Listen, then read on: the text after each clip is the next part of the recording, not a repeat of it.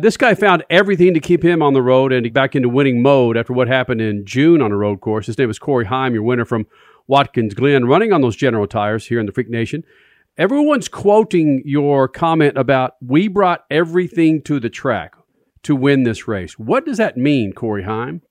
I think the main thing is, you know, this year we've been racing, you know, back to back so much that, you know, it's been a, kind of a struggle sometimes to, uh, you know, have all the necessary sim time and all the notes that we could possibly bring to the racetrack. You know, Venturini, I think they have, you know, 13, 14 full-time employees and, you know, everyone's working as hard as they possibly can. But, you know, recently I think everyone's just really taking it up a notch and just put everything they can, working really late nights and early mornings to do everything we possibly can with what we've got. You know, we don't quite have the resources that maybe um, some other teams have, and it's just, you know, been a little bit of a struggle in these in these back-to-back races. But you know, like I said, I think recently everyone's been really working their butts off, trying to do everything they can. And this weekend we did a lot of work to try to, you know, maximize every ounce of speed that we could possibly get out of our cars.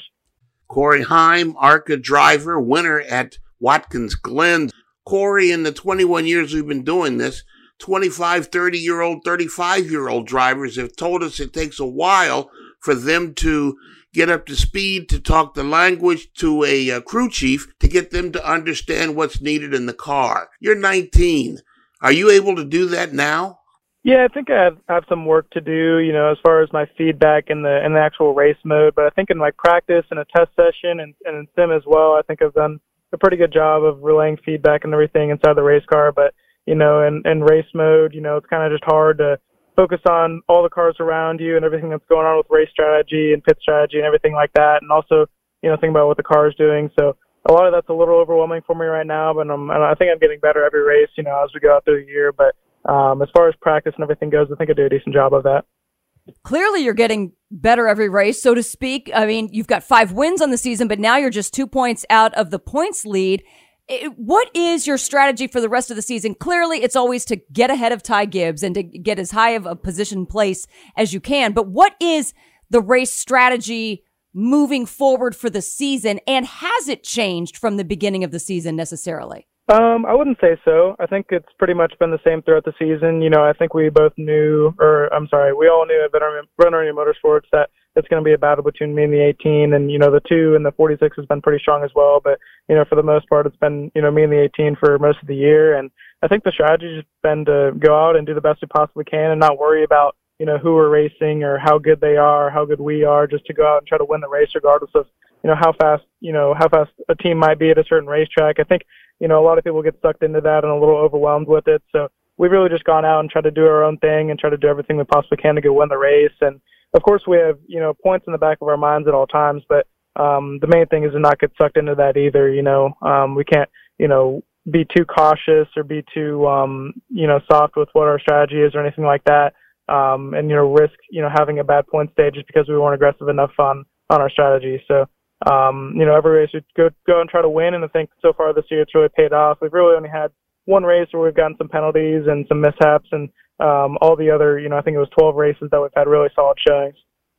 Okay, so that answers my next question for the most part. I was going to ask you what are the true goings on behind the scenes between you and Ty Gibbs. It, but it sounds like you're very good at being able to compartmentalize everything and not let any sort of rivalry that the media wants to put on you guys come to fruition, right? Yeah, for sure. I mean, you know, like I mentioned earlier, you know, we've been kind of battling head to head throughout the year and I think um, going into the race, if you really get sucked into that, it's going to kind of put you in the wrong mindset throughout the weekend. So um, I've just been kind of playing it by whatever happens, happens. And if you know if we butt heads at the end of the race, that's just kind of part of it. But you never you never want to plan to do something like that because then you just kind of wrap yourself into it. So um, I think for the most part, we just go out and try to do our own thing. And if we butt heads, we butt heads. You know. Corey Heim, the media made a big deal out of Chase Briscoe coming to the ARCA series to race. He's a NASCAR Cup driver. Was it just media hype, or you ARCA drivers, especially your team, was able to hold it off and win the race? He had suspension issues. Was that just hype, or what was it? No, I think that was definitely you know a big deal. I think Chase Briscoe coming down to race ARCA, um, not only ARCA but also ARCA on a road course. You know he's um, kind of an underrated road course racer. You know he won his uh, Xfinity races, uh, a lot of them on the road courses, and does really well on the cup side of things as well. So I think uh, a lot of people kind of overlooked, if anything, you know, him coming down to ARCA and racing the road course stuff. And, you know, he, um, he didn't qualify great, but he came into the race and, you know, pretty much took the lead within, I don't know, 20 laps, or something like that. So, um, what really helped me was just kind of getting behind him and seeing what he was doing differently. And that's honestly, without that, I don't know if I would have had the speed that I had at the end, you know, just being behind him and seeing what he was doing better than me. And same with the 18. Um, he kind of showed what he had early, um, early on and I kind of could adapt to that and, you know, put that into my own race line and whatever you want to call that. So, um, those two guys really showed me kind of how to get around that place. That was my first time there and they'd been there before. So, um, you know, without that, I might not have the speed at the end that I needed. Corey, that's a fascinating story. Did you do more learning or driving in this race at Watkins Glen? You won, but how much did you learn? Yeah, I would definitely say so. Um, with the limited practice and qualifying that we get in ARCA now, and you know, the top three series basically get no practice and qualifying. I think you know, with my position where I'm at right now um, in my career, you know, I'm still I feel like I'm still young and learning and everything. Um, I think every race is you know a step in the right direction as far as my learning you know process as a development driver in Toyota um, you know, I think every race is going to teach me something, and especially for a track I've never been to before and only getting 45 minutes of practice, I think it's really big for me to just, you know, maybe not set my expectations so high to go lead every lap and win the race, but you know, the guys in front of me are going to kind of show me the way a little bit, and I can learn throughout the race, and um, by the end of it, hopefully, I have a shot at the win, and that's exactly you know how the race went this past weekend. ARCA Series winner from Watkins Glen, Corey Heim, running on those General Tires, joining us here in the Freak Nation. And you've got a website, shopcoreyheim.com. If we had a camera on you right now, Corey, would you be drinking out of your number 20 coffee mug? uh, not right now, but I do have one sitting at my house, and they do come out really, really nice. So um, if you're interested in something like that, definitely go to shopcoreyheim.com. And got a lot of other stuff other than that. We have some shirts and T-shirts and uh, hats, and we also have a bunch of other miscellaneous items as well. So uh, head that way if you're looking for some merch. You know, at one time, it wasn't cool, at least in rock and roll, for rock bands to wear their own gear. And you don't see a whole lot of motorsports drivers wearing their own gear. Is it cool now to wear your own gear, Corey Heim?